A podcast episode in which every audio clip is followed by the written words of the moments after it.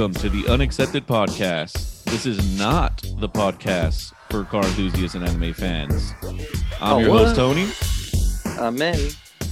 and we got two others here. Say hi, Leo and Tommy. Yo, what's going on? So, So this is our bonus episode I kind of teased to last week. And uh, before we get into those details, Manny, you sound healthy again. How you doing, buddy? doing much better, much better. That's good to hear, man. Yeah. It, it, it's very difficult to replace you. well, you know, in these we- days, in these days and times, eh, I'm pretty sure it is actually. yes, yes, yes. So, but you know, we we did kind of miss an episode, so we decided we'll finally go ahead and do this bonus. yeah. So what we're gonna do here, and obviously, just like when we started our regular podcasts, we may change things up here and there and morph this, since we're gonna kind of wing this and just see how it goes. Mhm. So formatting, intros, blah blah blah blah blah. We'll we'll see what we need to do to make it better and get some feedback from the audience, right? yeah. but I've been wanting to kind of do something like this for a little while. It takes a little bit more time since it's not just, you know, headlines and, and BSing. So the prep is a little bit longer, but we'll see how it goes. Basically, we're going to do a little bit of uh, story time. And you guys don't know what I wrote. You guys don't know what I researched. It's going to be all brand new to you guys, right? Yep. Yes, sir. Yep. All right. So, um, I guess before I get started, how much do you guys know about, I guess, the history of cars? The very beginnings. Hmm. Uh, like chariots. Uh, let's know if that go goes like uh, Not a car, buddy. let let's go automobile. Something that's Okay. not being pulled by a, an animal. so like the Model T. The Model T, we have steam engines. We got a, a bunch of stuff, right? So the That, very uh, very gro- roots of what started car. it. So besides Model T, is that pretty much where everybody's knowledge kind of lies?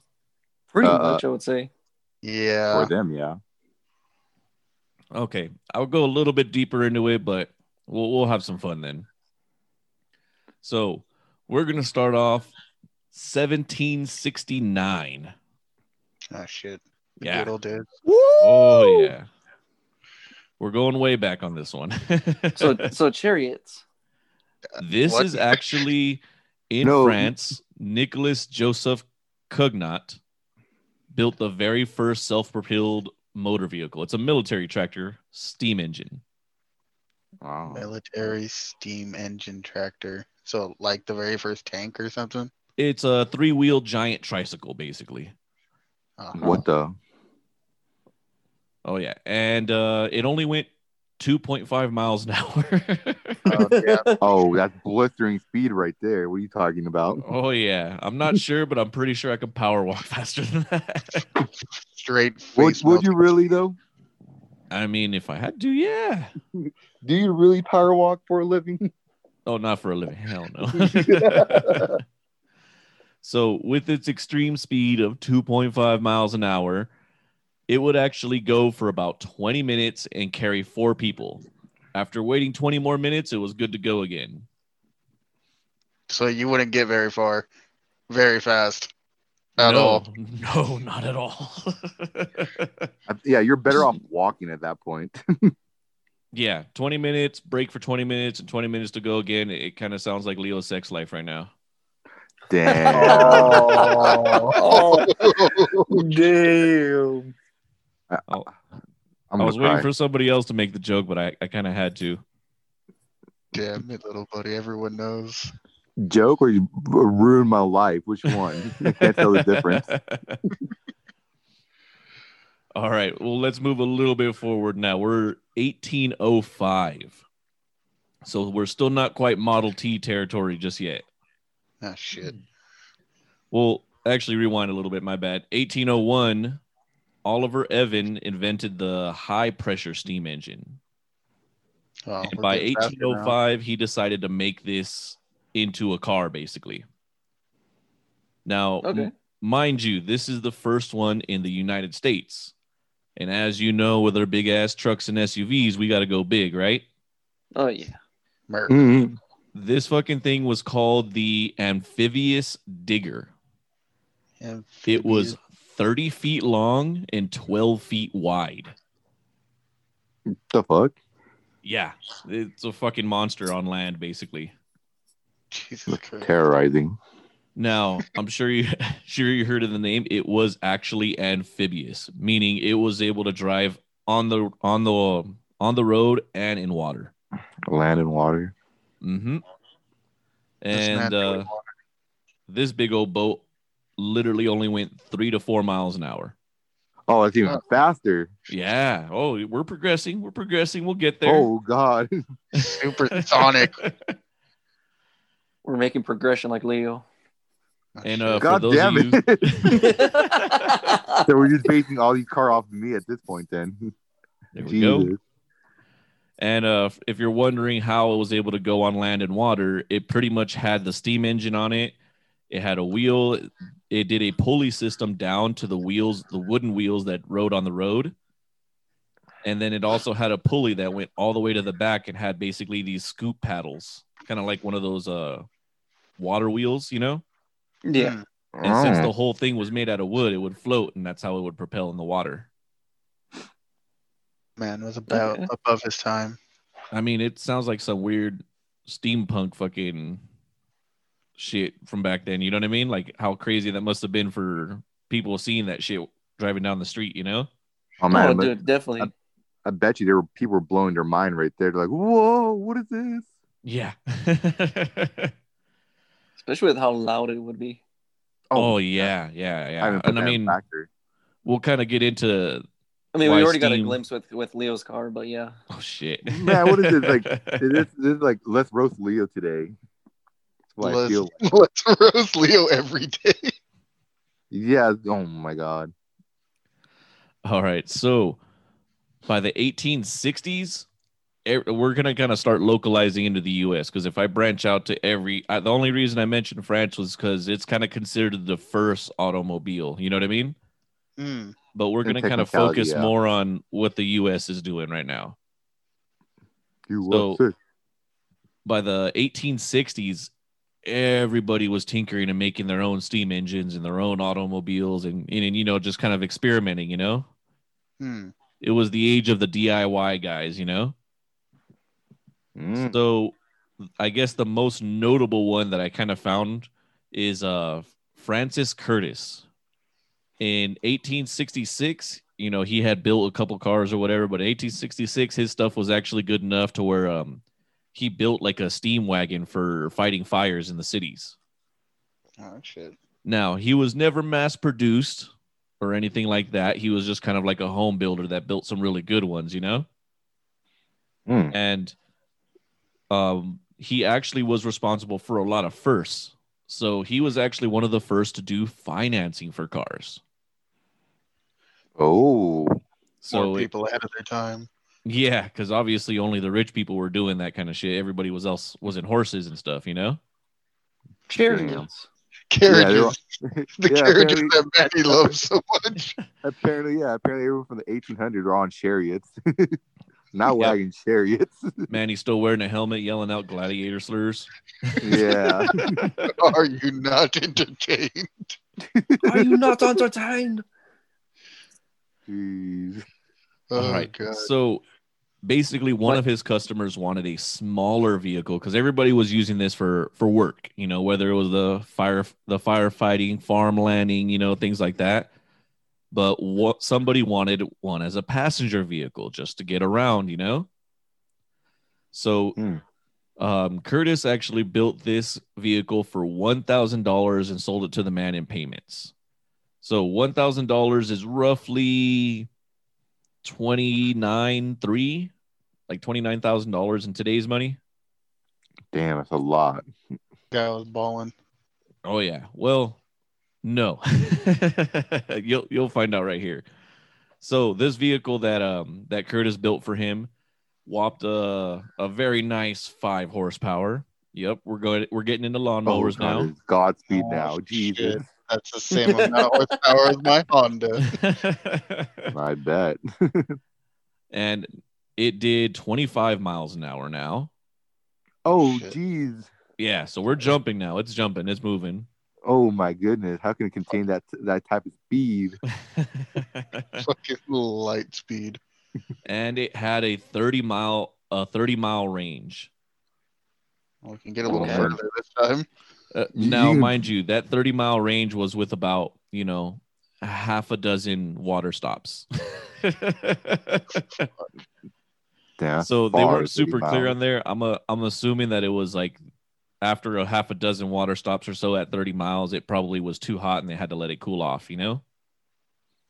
Mm. I'm Now- starting to question whether or not it was beneficial for anybody to use any of these. Like for a Oh, long they are trip. hassles to the bone, man. Every single one is hassles to the bone. Jesus. Now, Francis Curtis, the reason why I kind of chose him for this kind of to kind of timestamp this area was a couple reasons. Now, I didn't give the other guy's name because that bought the car for a thousand dollars because basically he ended up being a bum and not being uh worth mentioning apparently because I couldn't find any information. Is that when they invented the repo? Oh, buddy, that's when he fit, he did the first car repo. he fell behind on payments, and Francis Curtis said, "I'm taking my shit back." Gee. Did they have a TV show for that repo? Yeah, I was about to say.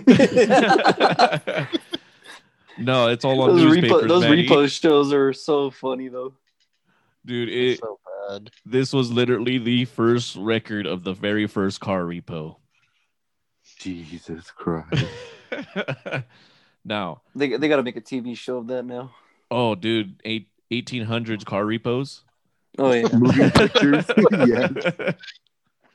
Moving slow enough to get away where the people were just talking shit the whole way running next to him. They just had a light jog. Like you might as well stop now. yeah. They're like, don't be a bitch. Stop. You're gonna have to fill up with water again sometime soon. oh, that's it. Yep. Oh no. now, Francis Curtis was basically kind of like an encompass of one of the first car guys, you know. He was building these cars, he was tinkering and, you know, trying to get it out there, you know, he loved it. Now, what is one thing car guys do in their neighborhoods? Burnout. Be loud. Be loud. They I- piss neighbors off, man. Oh, Sounds like Leo. And Francis Curtis was literally the first example of this. So he was literally the car guy working on his engines all day long and in uh his own engine vehicles, which ironically enough, I couldn't find an official name for any of his stuff. Was he doing That the actually Bo- sounds like Bodo Leo. Rev? Brum, brum, brum, brum, brum, brum. It really does actually sound like Leo being loud and working on his cars. No, I And have a Fred, Francis Curtis was no exception. He this is he was the car guy in the neighborhood. He was Leo in the neighborhood. That's what happened. now, mind you, this is again some of the very first cases of this where neighbors didn't really know what to do. Now, his neighbor went full fucking Karen on him and actually went to file a complaint with the sheriff of the of the town. Damn and cat. apparently the sheriff came after him. I don't know if it's like a it didn't I couldn't find any information on whether it was like a disturbing the peace charge or what the sheriff was trying to charge him with. But he showed up to Francis Curtis's house, banged on the door, and Francis Curtis booked it to his car and started the very first car pursuit and getaway. There's Oh, a lot of damn. damn. going on right now. I, I was I was wondering if the sheriff came to town, be like, "This is the first ever smog paper. You're your state ref, buddy. Smog rep. Oh shit! Get Hey, well- fucked, son." Steam Steam is very clean burning for the most part compared to now, right? Not the engine decibels. That shit must be loud. yeah. They're deafening the polar bears. Oh yeah, these are high pressure ones. Ref, buddy. And, and can you just imagine the sheriff chasing this fucking? He probably didn't even know about it if he did know about it, and just start chasing this random steam engine powering down the street at 25 miles an hour. Oh yeah. So he was the very first pursuit and getaway of a of a sheriff police here in the U.S. Was it successful? He got away. You know, it's unclear of whether they caught up to him, but at that moment he got away. Well played. Yes, it's all about the This, now, is, this anyways, is probably right? inspiration for GTA. Yeah, right. yeah, where GTA got through the story. Now, eventually, he did end up moving a few towns over and far enough away from other neighbors where he wouldn't disturb anybody, and that's you know kind of where it left off. He didn't he didn't get to do anything else other than that. But uh, I just thought he was a good mention for this transition period, Guy was a legend. right? a Legend. Fucking legend, man. so now we're gonna move into the Stanley brothers, which, uh, judging from what you guys told me at the beginning of the episode, you guys haven't heard of these guys either. Probably Stanley not. Steamers? Yeah, what is it? Stanley Steamers. All I know Oh, we we get the carpet cleaner. I thought we are talking. This is a car show, not a carpet show. Yeah, carpet. Carpets, carpeting. hey, you guys got to sell that like Billy Mays. You need some enthusiasm. Mm-hmm. and just like Billy Mays, you might need some Coke, but you know, oh, A geez. little, a little bit of coke goes a long way. just a little bit gives you all you need, buddy. Nothing wrong No, with fine, I'll Coke and take Pepsi. ketamine. I'll take Pepsi. I'm fine. And he's a Pep- Bepis guy.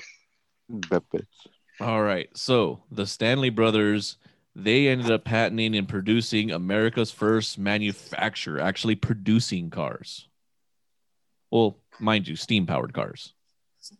And uh, what did they decide to call them? They were known as the Locomobile. The local mobile? Yes, and and not the ones that bounce up and down in Leo's neighborhood. Damn it. Damn. What a heart wrenching story. Right? They're like, hey man, it's the fucking Locomobile. Come buy this shit.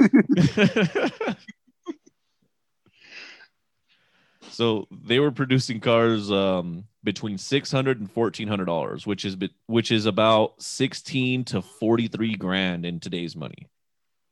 Sounds about right. Yeah, I mean they they have like basically a stripped down version, and they probably they probably pulled a Lexus and added some leather and been like, hey, we'll tax this up higher. Here's the performance package. Yeah.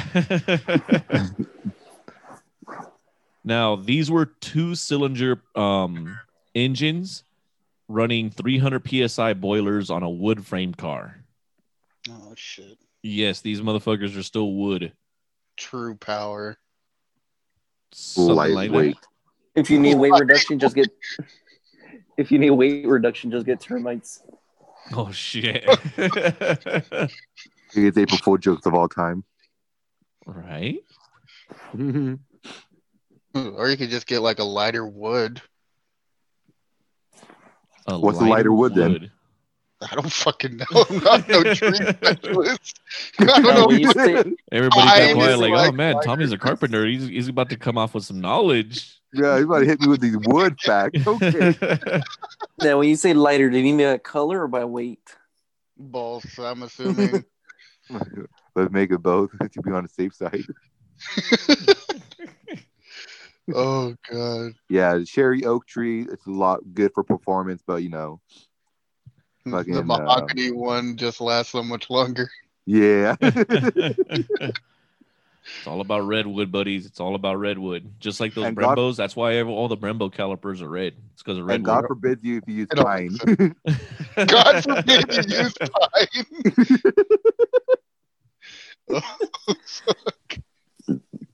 That's a crime on his own. all right. So these actually went 20 miles per tank. So they actually had enough in their own tank without having to stop a shit ton of times and go 20 miles on it. Okay.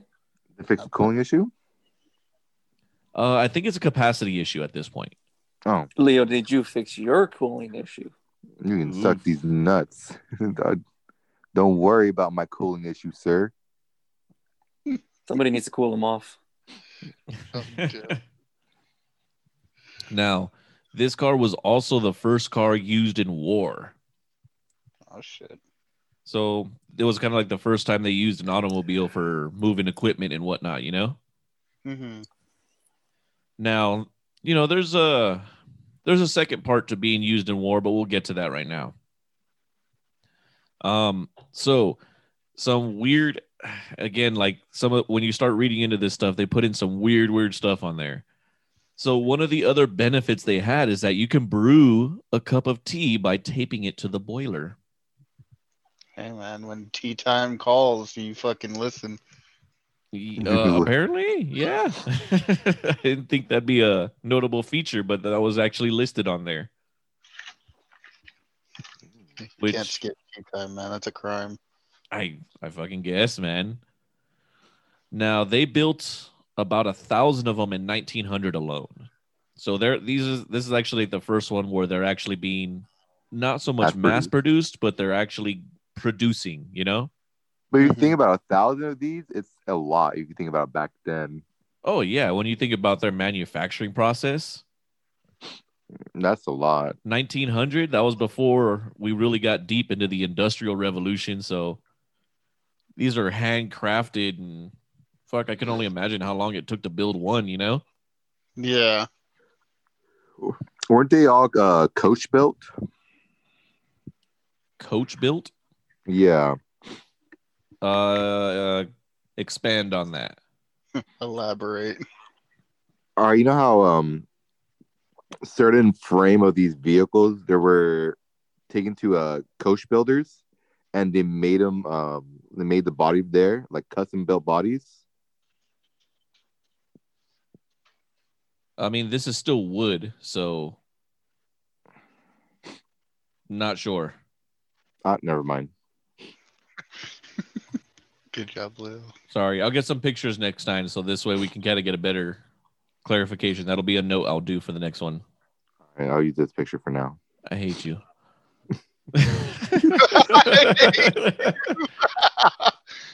sorry audio medium leo's using using my picture as a background it's, it's a little bit awkward Screenshot. It's it's it's Leo. What do you expect? Tony doesn't know how to feel about looking at himself. Uh, no I didn't feel... at himself. hey, hey, I'm cute. I just feel awkward when Leo starts trying to line himself up for a kiss. so where's it at? Mm. oh my god. This is why this is why everybody's fucking up. Not, this is why they're fucking up not going on Twitch for our stream. I'm the reason why he will get banned. oh, yeah, probably. can you can you recreate that photo for me, please, real quick? Nope. Dang it. All right. So the I know issue. something you can recreate for him. Uh oh. Just smash your oil pan. Nah, Ouch. you got Oh. Just And- pour the wrong gas inside of a Subaru. Ah. That too. That too. Well, speaking of Subarus and blowing up, this Leo already had- mobile. that was Leo. this locomobile, they were actually prone to catching fire and they were really finicky to operate. Oh shit. They had to be warmed up for half an hour. And oh, God. yeah. yeah, you think you had to warm up old cars? Imagine this motherfucker. Jesus Christ. Now, when I say, you know, they were the first car used in war, prone to fire, and why I kind of see that the, you know, maybe there were some other uses for them being in war. These cars were literally driven with uh, kerosene to heat the water up, and oh gasoline is used for the pilot light on a boiler that's running over 300 psi. Oh wow. It was a moving fucking bomb. Literally a ticking time bomb. Oh yeah, it, that's it was just waiting to go and blow up basically. That's all bad. So I guess maybe I should have explained this in the beginning. So I'm gonna go through kind of like these cars evolutions as they go, and then kind of the effect they took on society. So keep that in mind as we're going through. Now, 1898, right? So this is uh this is just before uh, the Locomobile had built the thousand cars in 1900, right? Yeah. By this time, we had over a hundred companies building automobiles. And believe it or not, 40% of the all cars registered in the US at this time were steam powered. 38% were electric and 22% was gas. we had electric cars in 1898. yes, we had fucking electric cars. what the fuck? So this is kind of one of those things as I started digging through and I saw this and Manny's going to just, you know, make some bullshit comment about this is the EV episode again. So uh before you get there, fuck your face.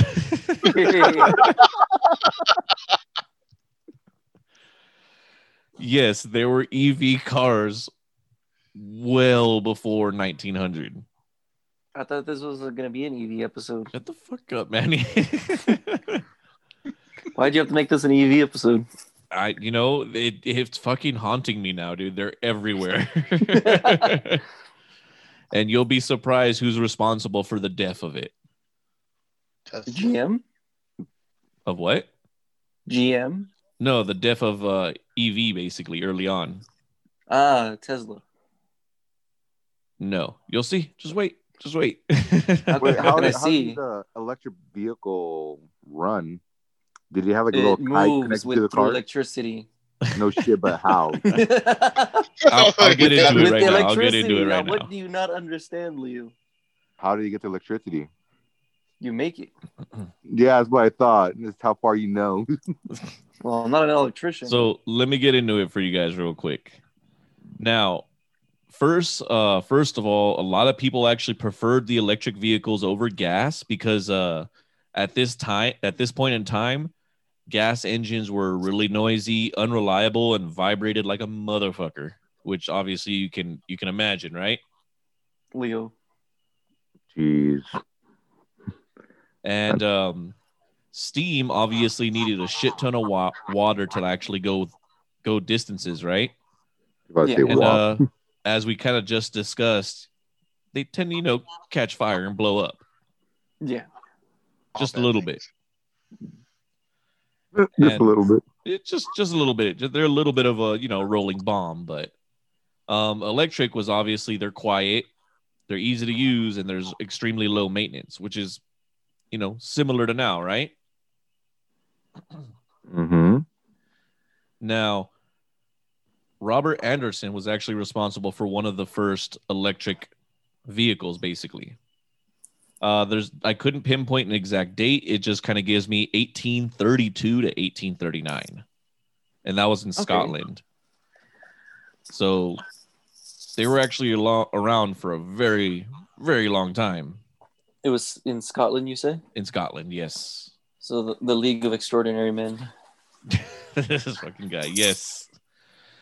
But now we're gonna jump back to the U.S. I, like I said, I just wanted to make note of the very first one known, but now we're going back to the U.S.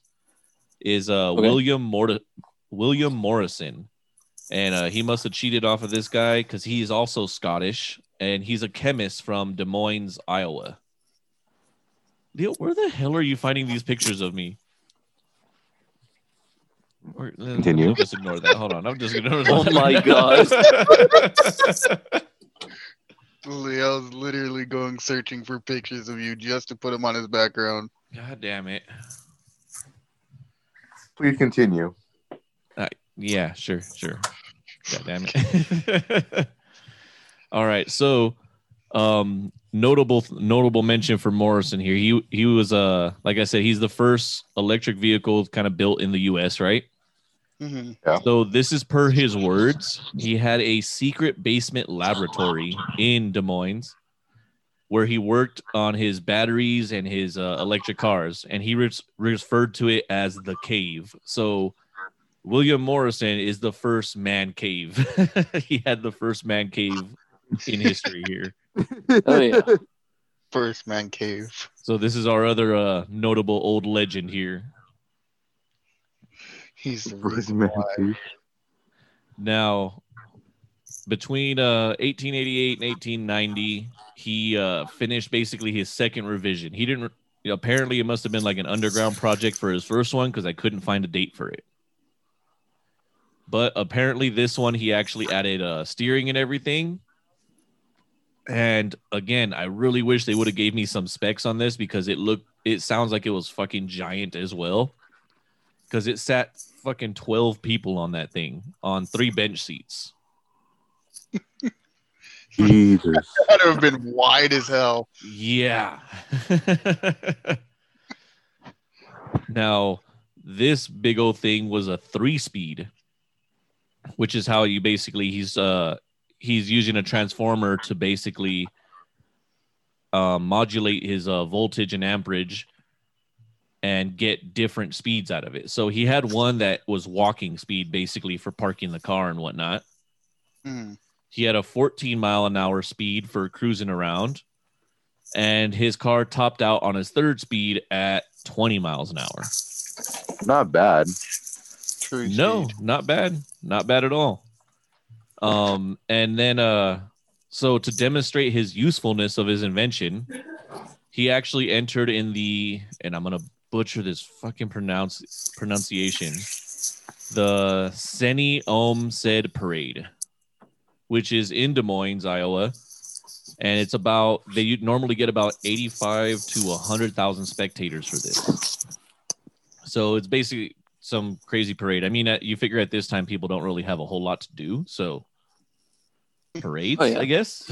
Well, parades were been on for a while or years, honestly. oh yeah, yeah. I actually have another example of a very popular parade back in these times that we'll get into some more details later. But I mean, you you figured obviously there's a lot less to do then than there is now. Hmm.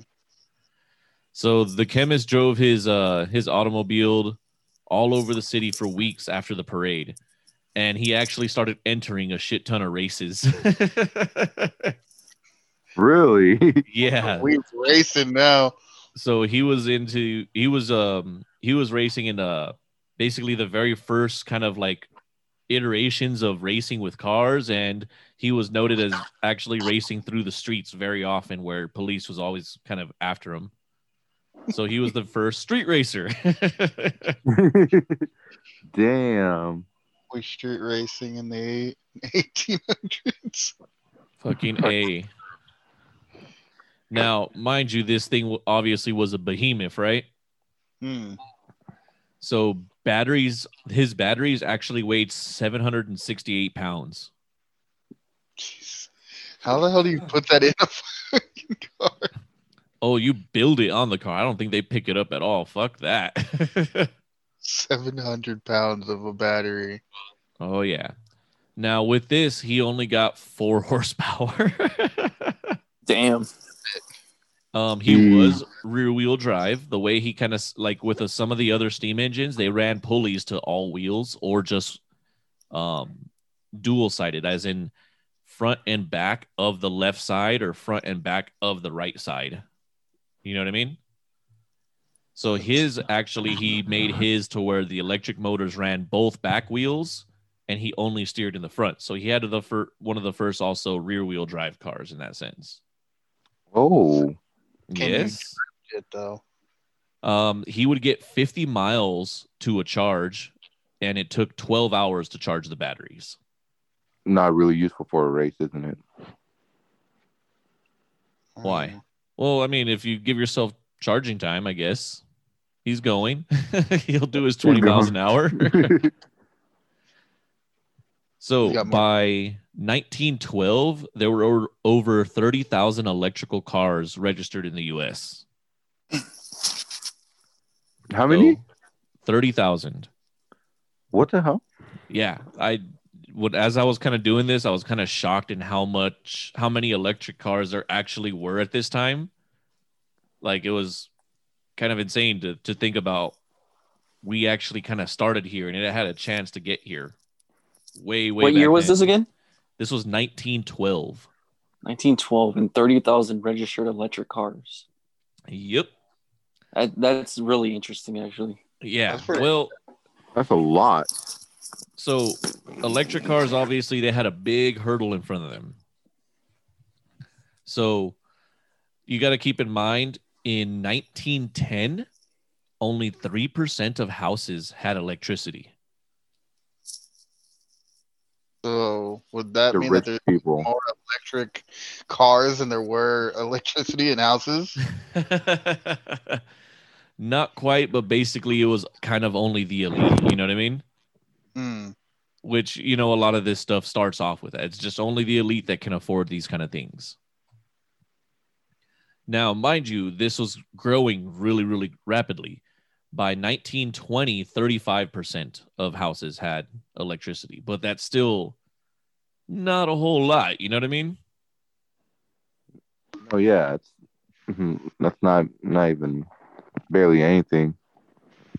And there were 20 electric vehicle companies at this time. Twenty? 20. 20, 20 different 20 companies? different companies. Yes, correct. That's what? That's a lot. Well, they were, like I said, a, a lot of people preferred the electric car because they were simpler to operate. They weren't as vibrating and shaking everywhere. They weren't a ticking time bomb. There was less maintenance to do on them. You know, with uh, obviously with steam, they're just they're bombs at this point. With gas, they're just so they're vibrating. They're loud. They're not very reliable right now. And you know, there's a lot of uh, technical stuff to them, adjusting your valves and everything that has to go into them to keep them running, right? Yeah. Which could you imagine having to do that shit now? Hmm. How many people would not drive because they couldn't adjust a valve? Uh, it, it sounds like the tree huggers were thriving pretty strongly back in those days. Well, you know, it wasn't a matter of tree huggers or not. What it was is that um, electricity was cheaper than gas at this point, which I guess is kind of true now, right? Yeah. So let's get into uh let's get into the beginning of the end here, right?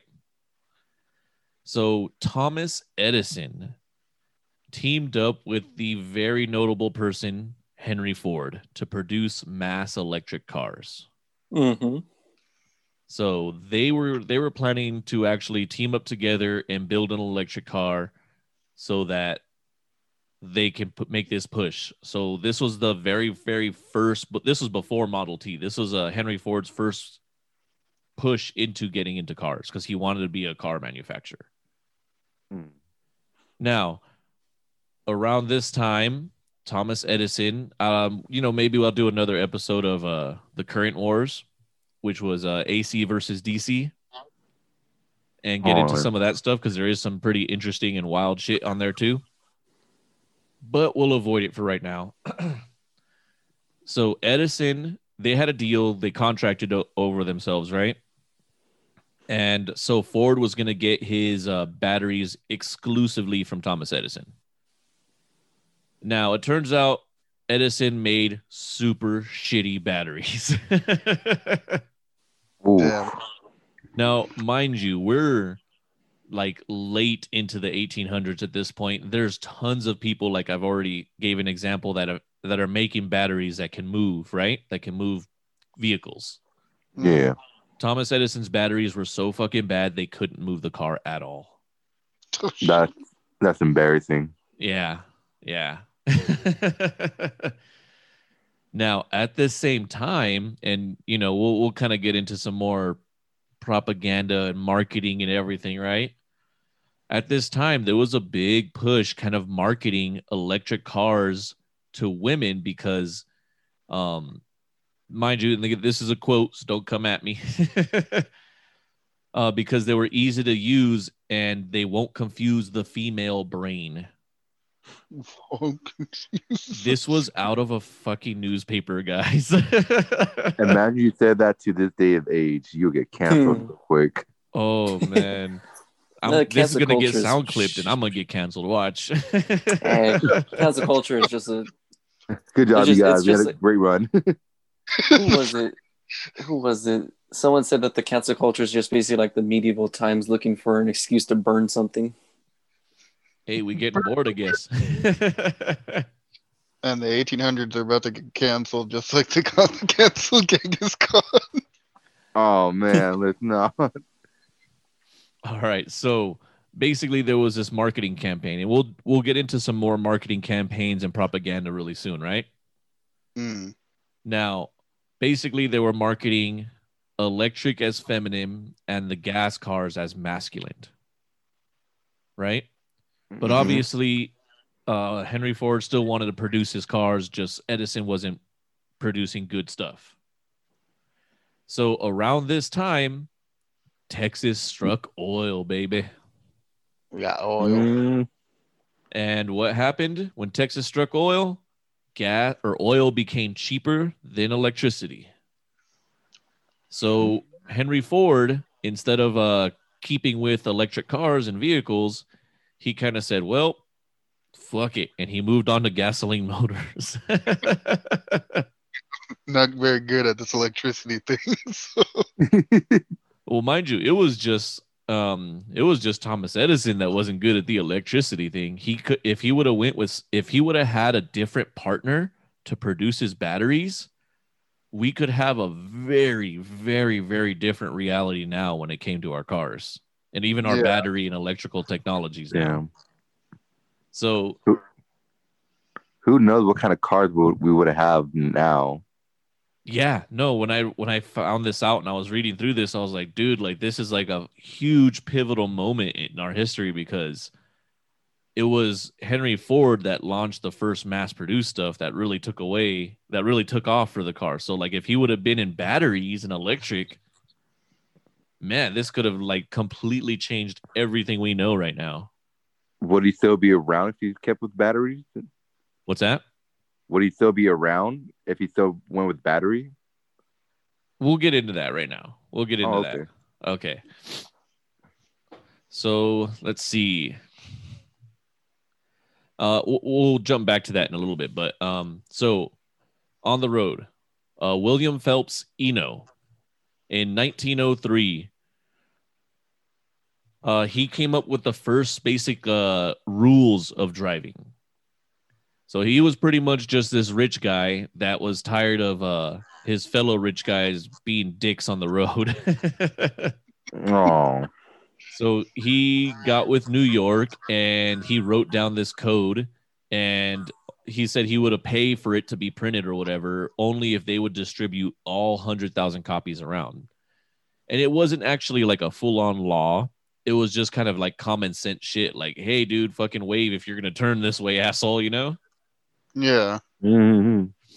So now that uh there's you know over these years I've been covering there's more and more cars out on the road.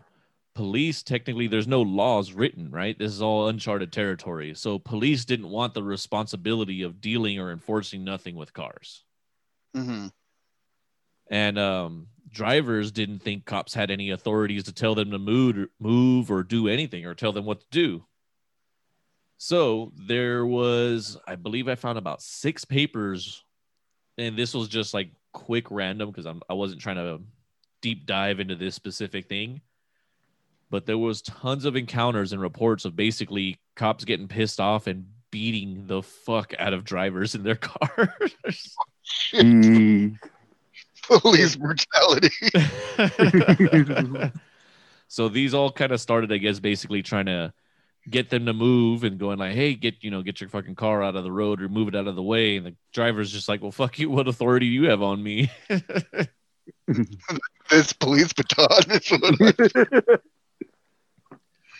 so the, back to this uh, William Phelps guy. So in mind you, this is all kind of staying local to New York for right now. He's actually came up with the first ideas of kind of painting lanes in the road, and also the roundabout, making everybody go one direction because apparently everybody was just driving through this roundabout areas and just going any fucking way they wanted, and there was a lot of crashes. It's okay. Nobody likes roundabouts, anyways. Yeah, but you figured, you know, there'd be some kind of like common sense thing of like, hey, why don't we all go this way instead of like running into each other? it it literally had to get written down basically. So let's kind of get into the streets a little bit here. Obviously, there were streets were existing before cars, right? Mm. but they were never for cars. These streets were mostly for uh for horses and a ton of foot traffic. And I mean like basically people walking down the middle of the road, they'll stop at a vendor on a horse to go buy something, walk into the streets without, you know, looking both ways cuz obviously horses aren't moving super fast through there and they never really needed to needed to think about that, right? hmm Kids were encouraged to play on the streets. This is before any concept of playgrounds or parks. uh, Pretty much, there were the I think- I parents would think just Tony's be, all right, kids, go fucking end." play on the street. True parenting right there. oh yeah, I mean, we'll, it kind of gets a little deeper as we go more into our story here, but that's just kind of a quick rundown of what the streets look like right now. this fool. So obviously most people have horses and stuff. So there were in New York alone, there was over a hundred thousand horses that regularly walked all the streets. Um, the streets are always covered in fucking manure, pigs, sheep, cattle. There was even herds of pigs that just roamed the streets in New York all the time. Like a That's beast. yeah, like a pig gang, Kind of sounds like okay. pork banging. What a pork bang? Throwing up pork signs. oh god.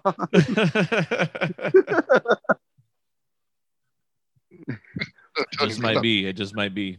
Tony, are, are you trying to come out as a cholo? Is you trying to tell us? Hey, hey, hey. You know what? I don't have the locomobile yet.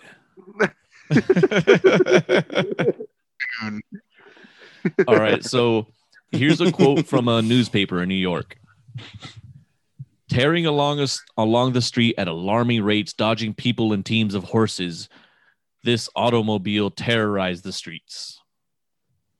This is in reference to drivers going through these streets at 20 miles an hour. Oh man, these fucking criminals fucking going fast in the streets. What the hell? Yeah, so everybody's just they're they're get these cars are getting painted as like dangerous and crazy and like, like oh my god, what are these fucking people doing? You know? Mm, how Oh could my you God. so fast? Yeah, yeah. Because at this point, it was a big us versus them. You know, only the rich owned it, so like they were considered really rare to see and very dangerous by the masses. So they did call them pleasure, like a. Uh, pleasure mobiles or something like that, basically, because it was just Pleasure mobiles. Yeah. Oh, yeah. That kind. Jeez. And I think I'd want one back then too. At that point, so that kind of paints a picture of where we were at before Henry Ford, right? Hmm. Now, 1908, Ford produced the Model T. And Oh, he yeah. produced it in the most massive way. Obviously, this was the first where, like you guys kind of like where your knowledge kind of came in. This was the first automobile massively produced and available to everybody. hmm So it was mostly sold in cities. And this Model T can now move up to 45 miles an hour. Oh shit! Damn. Um, so now they're starting to move. Speed, unbelievable speed. How can they even see these cars going that fast? What the heck? You blink your eye and that shit's gone. Yeah. Yeah. So to answer your question from earlier with the electric car, yes, if Ford would have kept on and just said "fuck you, Edison" and went with another battery producer, he would have eventually done some kind of mass production version of the Model T in electric. Oh. hmm. And as we know, this is the car that kind of changed it for everybody because now it was affordable enough to where the masses can start buying it, right? Oh, Mhm. Yep. So, what kind of t- debacle did it start? Now, keeping in mind when the Model T came out and it started exploding in sales because more of the everyman can buy it, there were no stop signs. There were no car lanes. There are no traffic cops, no speed limits, no brake lights, no street lights. You're allowed to drink and drive, That's beast. and nobody had a driver's license or there were no driver's education. Most people were taught by the salesman. oh hell yeah! hmm That's the kind of world I want to live in. well, we'll dive into that um into that world a little bit right now. now, you're you know now there now that there's a vehicle available to the massive, we're gonna have dumb people driving now, right? Mm-hmm. oh yeah. So, and this is what kind of baffled me because I figured there might be some kind of understanding from the Turn horses, you turtle? Know. But apparently, people didn't co- understand the concept the concept of speed and turning. So, yes, so people basically people were ranking these Model Ts up and going, "Oh yeah, we got to turn here," cranking the wheel and just flipping these things are like spinning out of control. Eurobeat intensified. Ooh.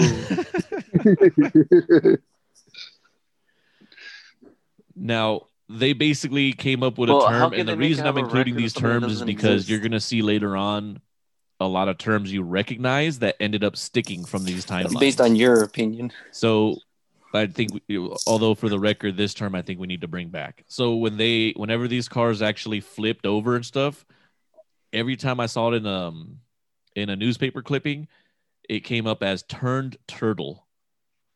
Turned turtle. Yeah. I think we need to bring that back. That needs to be a term again for when people roll over their car. Turn turtle.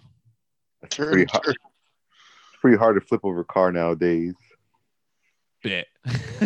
Oh, I'm not challenging anyone. I'm not. I I'm mean, from being- last episode, you're talking about that Hummer. We'll see. We'll see how easy that thing turns over, oh, man. Oh no, I don't know about that. they don't. They don't got a good record, dude. No, no, not the EV. The EV's OP. Yeah. They got one, Manny. Remember they made one finally. They made no. They made two actually. Oh, the CG They one don't two. count though. What? The CG one don't count though. No, they actually made two of them. Well, I guess they're almost there to mass production. Yeah. and that's the one I'm. I'm coming in, crab All right. walking all over the place. You So- crap. Enough people um so enough people ended up flipping these cars everywhere to where they actually had to put out bulletins in all the newspapers and um, send out driving manuals to explain slowing down before turning velocity and centrifugal force Oh my god. yep so These people don't know what common sense is. i mean basically kind of it is Christ. So, speaking of common sense, this is kind of why I have this written down here. Now, with this with this in mind, keeping timeline in, vi- in mind and everything, we're gonna get into rights of the road. So, whose whose fault is it for traffic accident? Who has right of ways out on the streets? Because now public opinion was really, really geared towards the car's fault. The cars are evil, all this kind of stuff, Mm. and the debates just flared up from here because obviously it's not like you know and i'll get into some more details but it's not like these things were uh you know not hitting anybody when they flipped over now basically it started to it started to become these debates of uh horses versus cars gasoline or oats you know what i mean exhaust versus shit Jeez. Shit. So like i said uh the cars are starting to creep up in popularity but obviously you know sometimes with um with change you got to drag people into it right Mhm. Yeah. so horses made a ton of shit in these fucking cities basically right so i found a super crazy crazy crazy aspects for it so milwaukee had about 350 people of those people um there was 12,000 350,000 people. There was 12,500 horses in that city. And they produced about 133 tons of manure a day. What the hell? that's a lot of fucking shit. Now new york seems to have the best documentations on this so i i do end up back in new york a lot and detroit because obviously that's where a lot of these cars were being made. Mhm. So Rochester, New York, they said uh, they would have a field where they kept the horse poop, and they would get they would be able to uh, move like they'd have to move it to like a landfill, and they would able to uh, produce about 175 um, feet high of fucking poop on an acre of land in one year. My God. Now, again, with the horses, what do you do in a you know mind and, you know this is like early times where they're not really taking good good care of these fucking horses, you know what I mean? hmm Apparently the average lifespan for a horse back then was only 2 years. Fuck. Yeah, And then weren't they getting abused? Oh, dude, they're fucking worked to the bone. Like you ride till it dies. Yeah, literally. I know people like travel from New York all the way to California on horses. And they probably die after that. Yeah. Jeez. Now, most roads were were paved with like cobble, Mhm. and sometimes the horses would slip. And if they break their legs, it was kind of like a regular thing where they just get shot in the head right there and just left on the road. 360 no scope headshot. You pulled a lap. So obviously the streets were, you know, covered in not just horses. Like I said, we got the the Vato Porcos over there. You have the horse shit. You got dead horses lying. it's the way you everywhere, right? introduced it. That's true. Yeah. that causes a ton of health problems. So that was kind of like one of the debates back from the cars, you know? Is the cars basically saying, like, hey, we lose so many people because we get sick and we don't really have good penicillin or nothing yet, you know? Yeah. We get rid of dead horses and all this shit. The cars are a lot better. They're lasting longer than two years. They're not producing all this stuff that's getting everybody sick. And you can have whatever color you want too. Yes. Now, what do the you know regular pedestrians and stuff kind of have against the cars? I thought you never asked. It kind of has a lot to do with how many kids were getting killed by cars. So pretty much just just you guys are laughing way too hard at this. This is this is unacceptable here. Get your. Get your shit without the streets. I mean, Dumbasses we gotta walking have a into it in front of story. cars. It's not complete unless there's a child dies in it, right? Oh yeah, we'll make the story. So natural selection. we remember the Model Natural T was selection. released in uh 1908, right? oh so my ni- god. the summer of 1908 and i'm just talking about june july two months. That first summer in 1908 those two months 31 um 31 people were killed in car car crashes. And there was a shit ton more um injured and they you know almost every article i read on that statistic says there was a bunch uh injured but nobody kept record. When you say car crash, is it because the car's flipping over? Well, this was everything. This has to do with car crashes, car flipping, car said, oops, I hate your kid, all that stuff. Oops, I hate your kid. I was like, oops, your car, your kid became an accidental speed bump.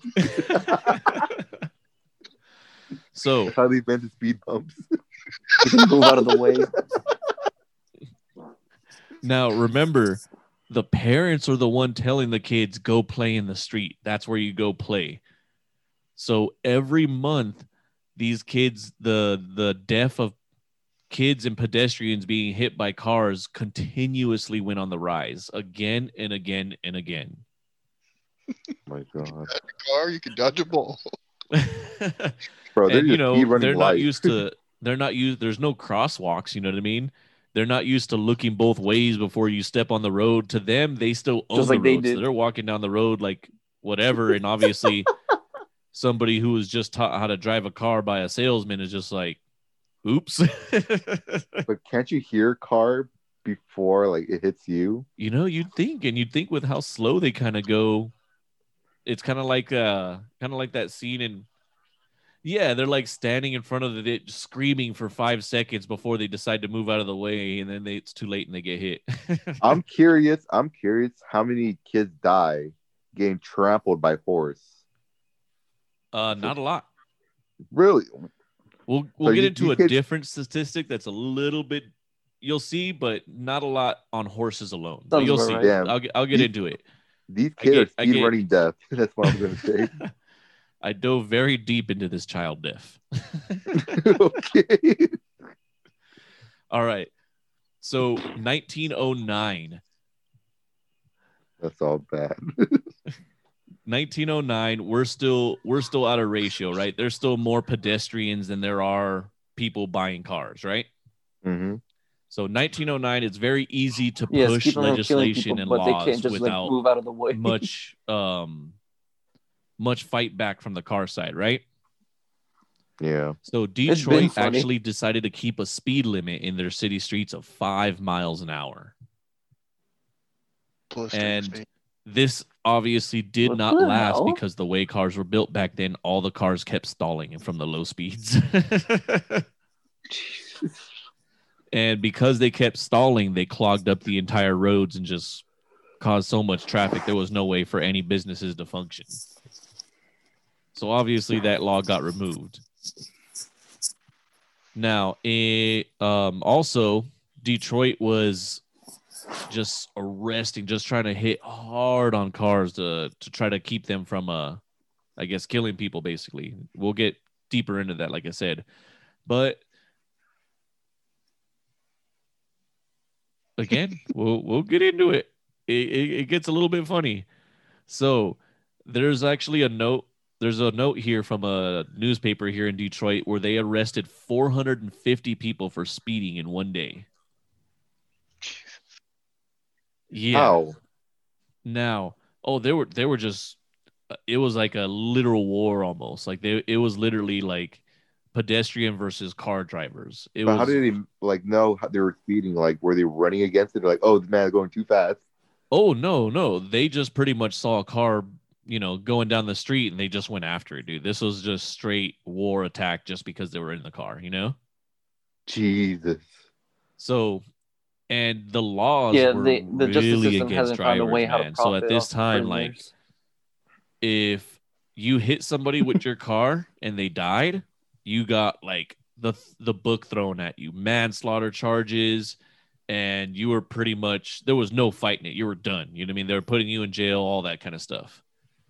But now because there was no like laws and statutes or nothing like that, the mix was actually kind of funny because if you hit somebody with your car and like let's say crippled them for life, the max penalty you face was a fine and 15 days in jail.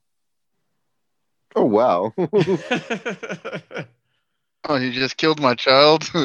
Good thing you'll be going to jail for a very short time. yeah, yeah. So th- this is because there's no statute, there's no standards just yet. You know what I mean? Hmm.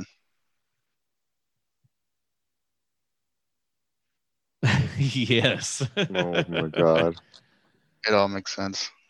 So, with that, the traffic squad was created. Now, they were created to help guide cars in busy intersections to help prevent accidents because accidents is the biggest thing for them right now. It's people dying from car crashes and whatnot. Mhm. So, the government created these hand signals, which is, you know, the basic stop, the the crinkled hand of come over here or the the waving hand where they do the circle next to their leg Oh, to the kind of windmill. like yeah the windmill basically to kind of like have them go through Hmm. or not Now- the T pose. they created this with the assumption that everybody would know what it is so nobody knew what the fuck they were doing pedestrians had no idea they just stop and walk like what the fuck are they doing cars would just kind of look at them and drive past them like hey, what the fuck do you want so there was like a ton of newspaper clippings of uh frustration of these guys just like chasing down cars like i said stop asshole you know like i don't fucking know you had a hand signal i thought you were waving a high I thought you were waiting. I Stupid ass street performers. thought you were saying top of the morning to me. Damn it. So eventually they did have to produce something to kind of go like another bulletin in the newspaper, like, hey, by the way, this is what we're doing. Listen. I thought they, they would have told them first before they start going out in the street like that. yeah. So two years after the Model T, 1910, they started doing car records, um, basically recording uh, accidents and deaths and everything going on with these cars. Again, because the people were getting killed so often that they started going like, you know what, we need to record this. We need to keep record of it. We can't just keep doing newspaper articles or whatever, you know. hmm So, May 1910, Brooklyn lawyer hit a 16 year old kid on his way home. Kid was not seriously injured, and the guy's just like, I'll give you a ride home, kid. Get the fuck out of the way, little Billy. Well, you know, different time, different time, right? Now, on the way home with the kid, with the 16 year old kid in the car, um, the Brooklyn lawyer hit a six year old girl playing with her friends on the streets, and she died. Oh He was- man. He was then arrested for manslaughter. Natural selection. yeah, two in one day. time. Two in one day. Second time's the charm. Second time. now, um, I guess to jump back to Leo's comment earlier, it wasn't direct, but it's not just cars. Sometimes the cars would turn on, backfire, or speed by horses and scare them. So the car, the horses would take off into the streets and sometimes trample people. Beast.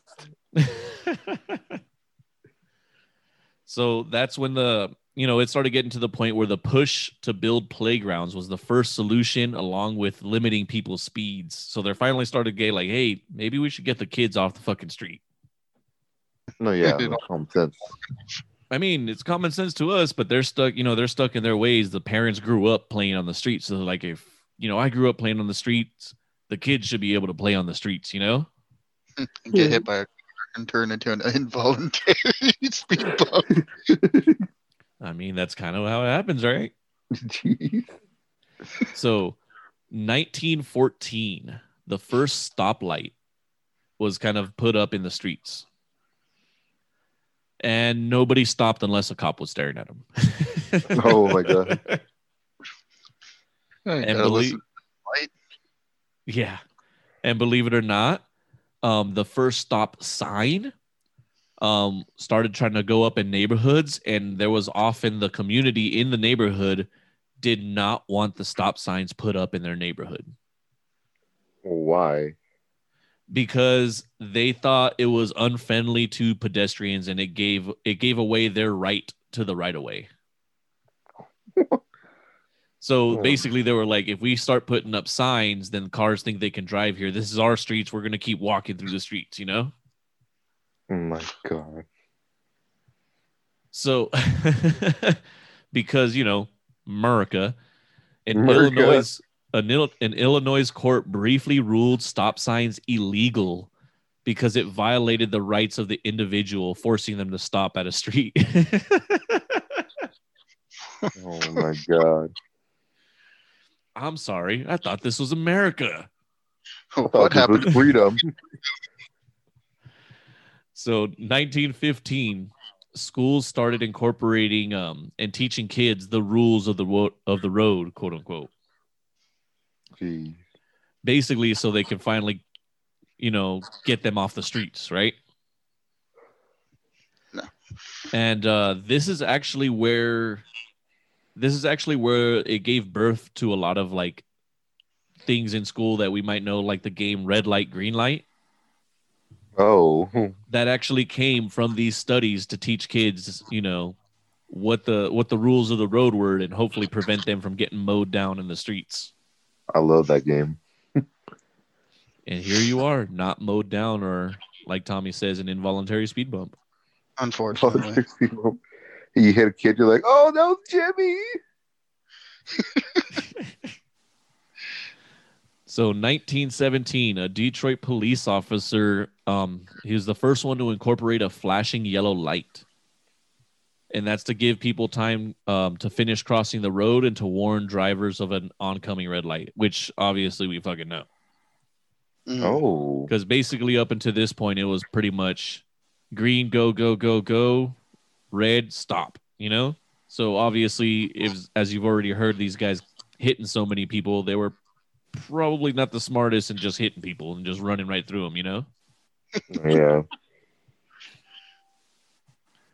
So, like I said, it's a it's a battle between the pedestrian and the cars. So that's where a lot of these things kind of came up from. Is um, inconsiderate drivers were known as, and again, I found these all in newspapers, and I just thought some of them were funny. Like this one is inconsiderate drivers were known as fibber boobs. Fibber The what? boob. Fibber boobs. Fibber boobs. Yeah, I I honestly don't know the roots of it. Maybe I would dig into it deeper, but I had a lot to research. But I just thought it was a funny one. They it was frequently in newspaper clippings I found. Um, joyriders, speed maniacs, Sunday drivers, road hogs, and hit and runs. Them damn Sunday drivers. Yep. So all of these started coming about. Not you know now we kind of use it from driver to driver. You know what I mean? No, yeah. apparently these all kind of originated from more pedestrian to driver Mm.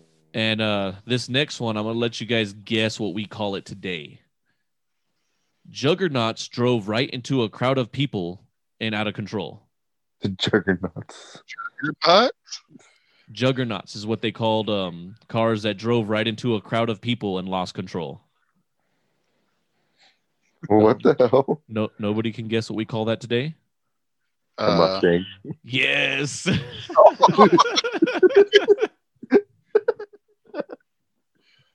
Dang Mustang drivers. i think ford needs to come out with the mustang juggernaut now And that's the day when I would lock myself in my house. the Juggernaut's just going to be a Mustang with a bash bar in the front. oh god. for all the crowds you run into. oh yeah. Gotta make sure you keep your body panels good looking. Crazy off-road tires to go over bodies.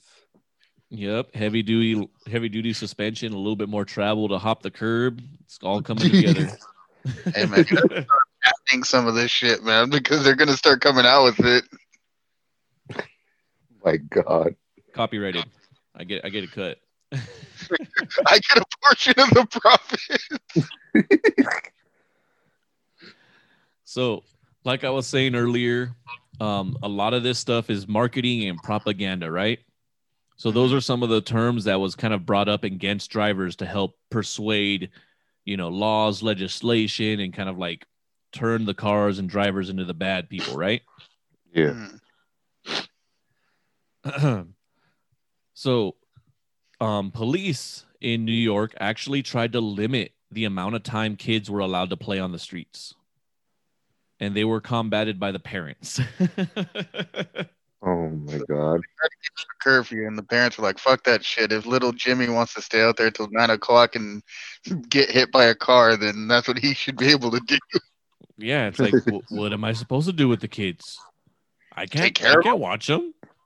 They have to go to the street. Me watch my kids? No, they belong to the streets. You're saying I had to do parenting? What the fuck is that? Parenting, what is that? so New York tried a couple different things. Uh, they tried arresting kids, but it ended up just scaring the kids and pissing off the parents. Obvious always fun. reasons. Yeah. Um, newspapers started finally publishing for kids to play in a yard, a park, or a playground. But obviously, for big city areas like New York and Detroit, it's kind of hard because, you know, they live in an area that's just, you know, the apartments and streets, you know? Yeah. So Yeah. kids hunted down um, streets with less traffic in them to go play. And when they did, and they found these streets where kids um kids could play where there's less traffic, uh, the city actually recognized them and granted them those roads as play streets. what? yeah. Jeez. So in these streets, apparently, um, cars had to slow down and wait for the kids in these streets. Wait for them to finish playing. yeah. Meanwhile, I think they were trying to get pushes to start building more playgrounds and stuff like that. All right. May 1919, Des Moines, Iowa again. 11 car 11 cars. 11 kids were hit by cars and pictures of them were published in the newspaper. Ooh. Yeah. As well as published in the newspapers was the addresses of all of the drivers who hit them.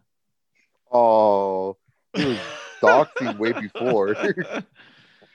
so this kind of goes into the war going on. So there was literally people showing up to these guys' addressings and just beating the shit out of the drivers. Bro, these are doxings. Doxing before doxing was cool. Yeah. So they're they're getting into it now. They're getting into it pretty bad now. 1922. Um, the police marched a drunk driver who hit someone in handcuffs during the safety day parade. Oh my god. Just displayed that dude like, yep, this could be you. I guess uh this is past the point where they no longer tar and feather, but you know, we should bring that back to tar and feathering. I don't know if I'm ready for that. Uh, why? What are you scared? of? so Sounds painful. so I found it a little bit ironic that the safety day parade is in the streets as they parade about how dangerous the streets are. what? yeah. I didn't prove them right right there on the spot. The street's bad. So this safety day parade, which like Manny was alluding to earlier, they they were everywhere. Parades were everything apparently as far as entertainment went. Uh, one of the one of the notes that they did was that they were towing wrecked cars and they'd put signs up on the cars. So they put signs up on there like um and these are all, you know, quotes from the from the articles and pictures I found. I tried to make 90 miles per hour. Another one said, uh, follow this one to the cemetery. Um, another one had like a mannequin dressed up as Satan and had like bloody corpses as passengers. Just a little extreme. Well, you know, they're they're using the scare tactics. You know what I mean? This is all part of the the marketing and propaganda, how they're trying to present everything, right? Mhm. Um, children who were crippled by car accidents, ironically, rode of the parade Yeah. Ironically, rode in the parade. in their wheelchairs. I'm assuming, I'm assuming they had a big sign saying "I am the speed bump." I am the speed bump.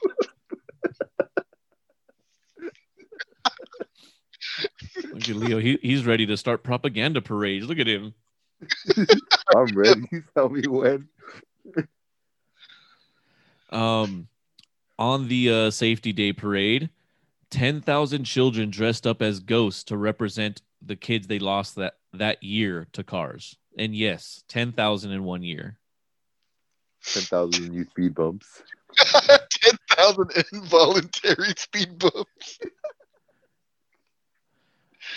oh, God, this is bad. So women wore necklaces with stars um, to indicate that they lost a child. Well, maybe they shouldn't fucking have their children playing in the street. Playing speed speed. Teachers would read names of the kids who died and describe how they died to scare the kids from playing in the streets. Oh God. Got fucking ran over. now you got to think about it. It's ten thousand in one year. At this point, it, it's become like a full-on epidemic for them, and they still can't get the fuck out of the streets. Low key, this is how I feel about roadies on canyon roads. What do you just mean? try- Roadies, the uh, the the guys that bike mountain roads. Oh, those bicyclists. Yeah, I call them roadies because I'm coming from the mountain bike side. We call them hate them. roadies. They think they own the road. Yeah, I, I, they need to get the fuck out of the road. Exactly. They own the road until they become the involuntary speed bump. So there's so many deaths in the cities at this point that fire stations and churches and schools would all ring their bells twice a day in remembrance of all the dying kids. That's a lot of dead children. Um, they had people um, handing out in schools and out on the streets murder maps. And these murder maps showed Murder where, maps? yeah. Imagine going to Compton, like, oh, here's a murder map for you. Yeah. So these murder maps showed where people had died from car accidents in the city. So it, you know, it, it's gotten to this point. They're publishing addresses. They're, you know, they're put, running all these propagandas, and obviously, yeah, a lot of people were fucking dying. A lot of people were, um, you know, these mobs get angry and get the mob mentality going, and as soon as somebody would, you know, hit somebody, there'd be a mob just there to just jump them. It's not, uh, is it really the driver's fault? I mean, it's it's got to be a little bit of both because they're not moving that fast. I mean, the kids just kind of are watching this car barrel towards them, and they're like, "I'm sure I won't get hit by that," and then they get hit by it yep. and die to a car 20 miles an hour. Yeah. By 1920, almost every major city in America had crosswalks, but they were seldom used by pedestrians. oh My God. People don't learn. so, with the with this battle going on by 1923, um, car sales had dropped significantly. So, you know, it, it 1908, 1923, it's had time to where more people were buying a ton of cars, but they were killing so many fucking people that, you know, and it, every, these drivers were getting jumped and almost killed themselves just for hitting somebody, you know? That has gotten to the point where it painted cars so bad that their sales started dropping. And what happens when a corporation loses sales, guys? They go bye bye. No, man, they they fight back. They throw money into it. Oh. Oh, I guess you don't have the same mentality as me. Like, just give up. oh, jeez. Bankrupt, say fuck it. So Yeah. so basically, uh, I guess to kind of put it in perspective, the first four me- blah in the first four years, um, more Americans died in auto accidents than they than had died in the Battle of France. Jesus. In uh, 1925, um, auto accidents were responsible for two thirds of the entire death tolls with in cities with populations over 25,000. Yeah. So, So, cars were killing people. oh, they were killing a lot of people, man. Jesus Christ. um, so there was a push for U.S. legislation to limit cars to 15 to 25 miles an hour, and obviously, car car makers are feeling the heat, right? You start Mhm. limiting what the cars can do, they're gonna start putting a ton of regulation on the cars, and they're gonna, you know, they're gonna freak the fuck out, right? Right. hmm So, you know, as much as I hate rooting for the big corporate stuff, but they decided to fight back with propaganda and they um, developed the first auto industry lobby, the Motordom car lobby. What? Motordom. Motordom? Yeah, D O M. Oh, dumb. Okay. I So the Motordom. dumb. Yeah. well, they're not dumb. You'll see they do a very good job at, re- at changing the message. So the Auto Coalition was to stop any restrictions and laws and get the right of way. Basically, to stop any laws from proceeding towards their cars and manufacturing. Um, Okay. It was kind of made up of a lot of car companies, um, auto clubs, and things like that. So they decided the way they would fight back and start their propaganda campaign is with the term jaywalker or jaywalking. Oh. Yeah, that's where this birth came from. So apparently, I was able to find this because I did more research into this one because it's kind of a more pivotal word to this story here. Apparently, uh, the J is a term for like country bumpkin or simpleton or something like that. I So it was very insulting, I guess. That's all bad. And uh, a, a lot of people thought it was, you know, like a slur or it's too vulgar to kind of use in public, you know? Mm, Now, which I thought was kind of funny, but uh, they hired Boy Scouts to hand out cars and leaflets, all to pedestrians about jaywalkers. so they pretty much hired a bunch of kids, like, "Hey, kids, go pass all this shit out." in the streets. Yep. You're gonna be the example. Everything just keep going back to the streets. Oh yeah. Um, another campaign they did is um, uh, for the uh, safety day parade. We're back onto the parades, buddies. oh shit. is they had a guy dressed up cartoonish as a hillbilly and get repeatedly bumped softly on his butt with a sign that he held jaywalker. what? It is such a simple like messaging they're trying to put across like oh they're trying to like put this whole country bumpkin like oh, i'm stupid and the, the car's just like bumping them on the ass you know? Yeah. so another one they did is uh, on the safety day parade they had a huge tombstone that goes here lies mj walker who stepped from the curb without looking. So they're trying to like belittle them like you know these idiots just walking onto the street you know Jeez.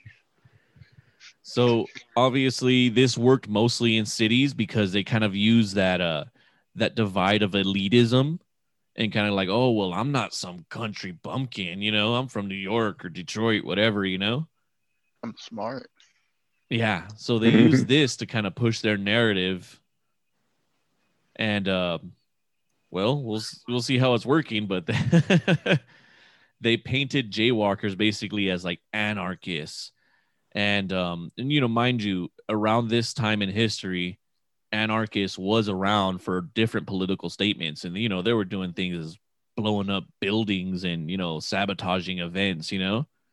So Yeah. they're trying to paint jaywalkers as like idiots, as dangerous, as bad in every way they could, you know? yeah.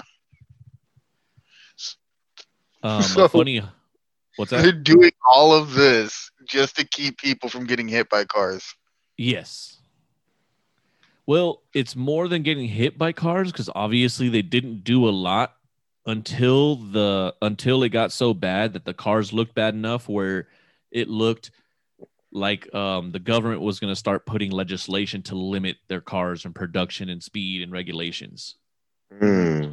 So they're like, we need to nip this in the butt now before it hurts our business. And it already hurt their business and sales too, you know? Yeah. They didn't care about people getting hit by cars. I mean, all We care about our sales. yes, which I hate to agree with them sometimes, but I agree with them. At least it's keeping people from getting killed. Hey. um, one funny campaign I found was uh, the the Motor Motordom car lobby hired Santa Clauses to go out on the streets during Christmas time. And the Santa Claus would sit on the streets with a megaphone and was hired to yell and denounce at pedestrians when they tried to jaywalk. Don't do it. Don't do it. well, pretty much like turn Santa against them. You know what I mean? Start throwing cold at the person. Yeah. you get this knocked out. so, you know, their campaign was aggressive and they did it everywhere. And uh, Los Angeles was actually one of the first to kind of lead in like safety crosswalk signs and and they made those tunnels that nobody uses anymore to kind of cross under underpasses and things like that, you know? Hmm. or even the overpasses. They have those little cages to go over the overpasses. All that stuff kind of branched out around this time to kind of. It was during the Jaywalker campaign time to keep people from getting killed and, you know, hit. um, the LA the LAPD they tried uh public shamings before fines. So like basically the cop would be there, and when he saw somebody trying to fucking um, jaywalk or whatever, they'd blow their whistle and start yelling at him like, "Hey, you fucking jaywalker idiot!" You know, like talking shit to him. I found like three newspaper clippings where the jaywalker got in a fight with the police over it. How dare you call me a fucking idiot for being a jaywalker? yeah, but uh, apparently at this time in history, like that jaywalker country bunking thing was like a big insult to these city people. I ain't having it. Yeah, most people obviously just jump back on the curb, but I thought it was funny. I found so many of just them kind of getting into it with the cops and fighting them over it. Yeah, with the cop. Um, that big, trip. What's that? it was that big of an insult that people were fighting cops over it. Absolutely. Now, AAA, uh, they publish traffic talk in newspapers under a pen name to help educate drivers on rights of the road. Mhm. So basically, this company's, and you know, mind you, all this shit still happens now, although probably less to our benefit and more for bad shit going on, you know? Like these, Right. these corporations and lobbies pushing uh, propaganda campaigns and everything. And they're writing these articles or writing these uh these things, or at you know, at this point we have a lot of talking heads that speak on behalf of corporations. You know, they're getting their stuff from corporations. They're just regurgitating it so it doesn't look like a corporation saying it. You know, Mhm.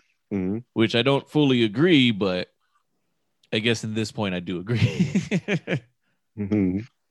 so, um, Motordom Lobby they sponsored traffic education schools, and uh, or I'm sorry, traffic education in schools. So they started making sure that um, traffic education was in our public schools everywhere, and to make sure it gets taught that jaywalker was taught to be a bad and negative turn and blah blah blah. They won this messaging war, one hundred percent, man. Mhm. And obviously, as we know, laws went through to regulate traffic, but the whole jaywalker thing completely, completely took over. And as a good note, deaths finally started to decline. Oh, so it started working. People started listening Yes. because they didn't want to be called this derogatory word that they felt so offended by. yep. Now, one more note here for 1925, and we're, you know, um, an early prototype of a Phantom auto was used by Houdina Radio Control, which was basically the first driverless car. What? Yeah. So this is just a note I'm kind of going to end it here with. Night by 1932, there was already a driverless car driving the streets of New York and Milwaukee. Wait, how? It was remote controlled by a car driving in front. It was Ghost riding the whip.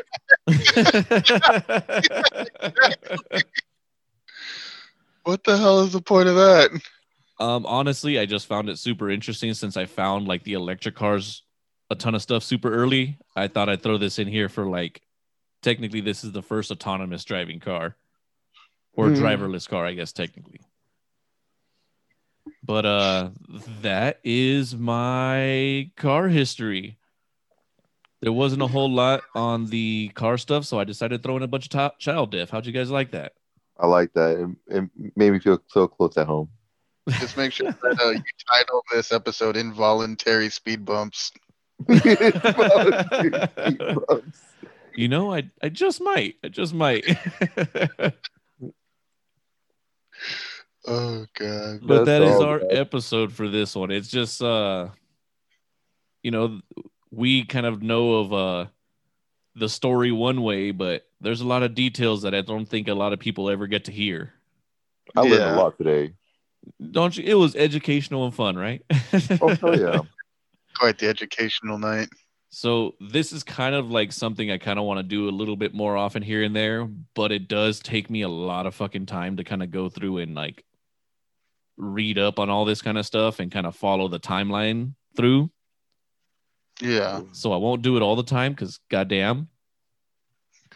But with this being the first one, I thought since we are technically a car and anime podcast, I'll start it off with this. Other ones might not necessarily follow the same thing all the time.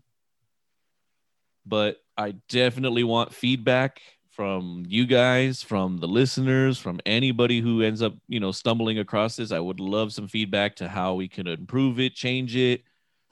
Um, even topics that, you know, maybe they know there's some funny or interesting stuff in there that we can find. Ooh, yeah. And uh maybe we'll start doing this maybe once a month or something. There you Gosh, go. that sounds fun. This was fun, actually. Yeah. What were you guys expecting coming into it?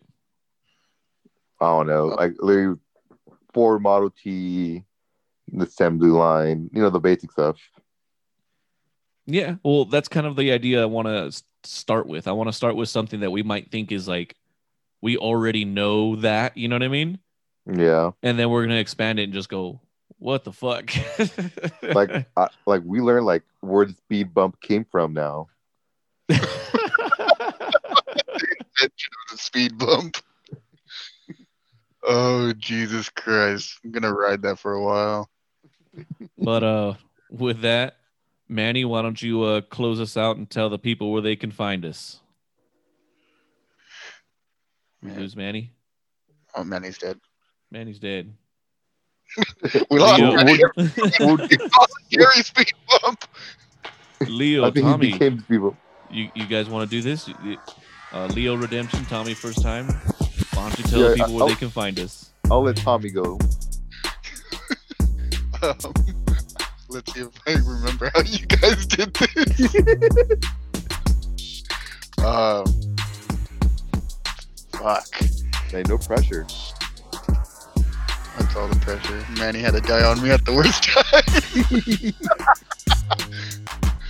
All right. Well, you can find us on Instagram, Facebook, Twitter, and Twitch MySpace. at Unaccepted Pod.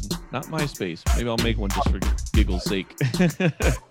Go and you can also look up our website at unacceptedpod.com. And be sure to like, subscribe, follow, leave a review um, anywhere you're listening or watching the podcast. Uh, again, I do want some feedback, so let me know anything. You can also send me an email at unacceptedpodcast at gmail.com. And uh, we'll see you guys on Wednesday because this is a bonus. I'll probably release it tonight. So, good morning on a Wednesday. Yes, yes. Good morning, everyone. and we'll catch everybody on Wednesday. Hell yeah.